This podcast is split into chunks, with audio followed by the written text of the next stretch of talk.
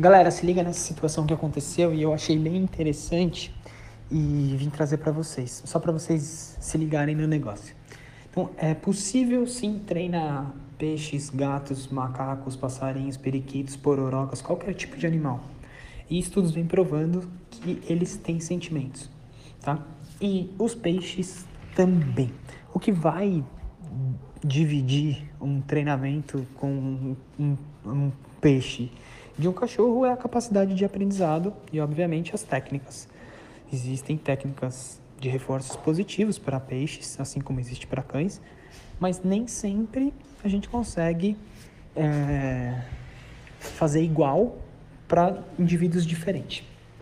E, o, e ambos, ambos também têm dificuldades de aprendizado, tanto os nossos cães quanto seus peixes ou qualquer outro animal. Mas se liga nessa, ambos entram em conflito.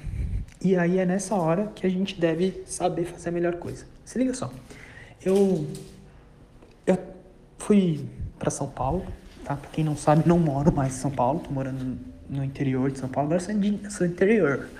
Agora sou do interior. Então a gente tá morando no interior de São Paulo e eu fui para São Paulo hoje levar o Henrique numa consulta e fui buscar minha mãe. E quando eu voltei, a minha mãe trouxe um monte de coisa. Ela veio com a gente e ela trouxe um monte de coisa. Ela começou a colocar as coisas tudo em cima da mesa aqui.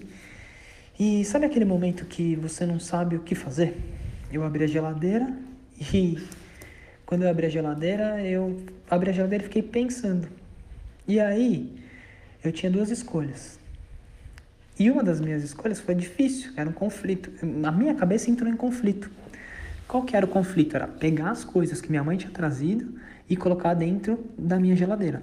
Eu tinha que arrumar um espaço, ajustar, então aquilo era inicialmente era difícil de ser feito. O que, que eu fiz? Eu fui fazer o fácil, que para mim naquela situação e naquele momento era fácil, lavar a louça.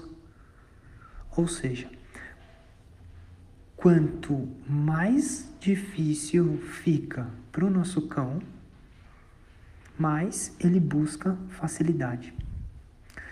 Você, além de treinar o seu cachorro, você tem que ter essa visão da geladeira, da geladeira cheia e do que vai ser fácil para ele lavar a louça.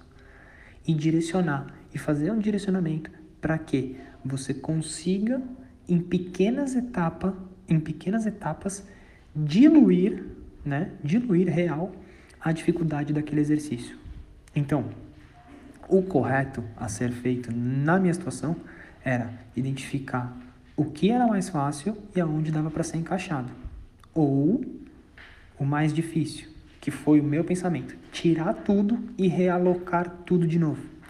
Quando eu entrei nesse conflito, puta, vou ter que tirar tudo e colocar tudo de novo, eu falei, não, não vou fazer, vou fazer outra coisa e alguém vai se lascar aqui e colocar ah, essas coisas dentro da geladeira.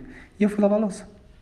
Ou seja, eu busquei uma saída fácil para algo que inicialmente parecia ser difícil ou era mais difícil. Então pensem nisso. Sempre que vocês estiverem apresentando um comportamento novo para os cães de vocês, um comportamento, um comportamento ou um condicionamento ou uma brincadeira ou um treinamento ou algo novo, lembrem sempre da história da geladeira. Se o seu cão começa a buscar outro tipo de coisa que ele já tem aprendido, então, se ele começa a sentar, se ele começa a deitar, se ele começa a conflitar, é porque aquilo está difícil para ele e ele vai fazer o que é mais fácil, pois ele já fez e ele já ganhou em algum momento pelo mais fácil.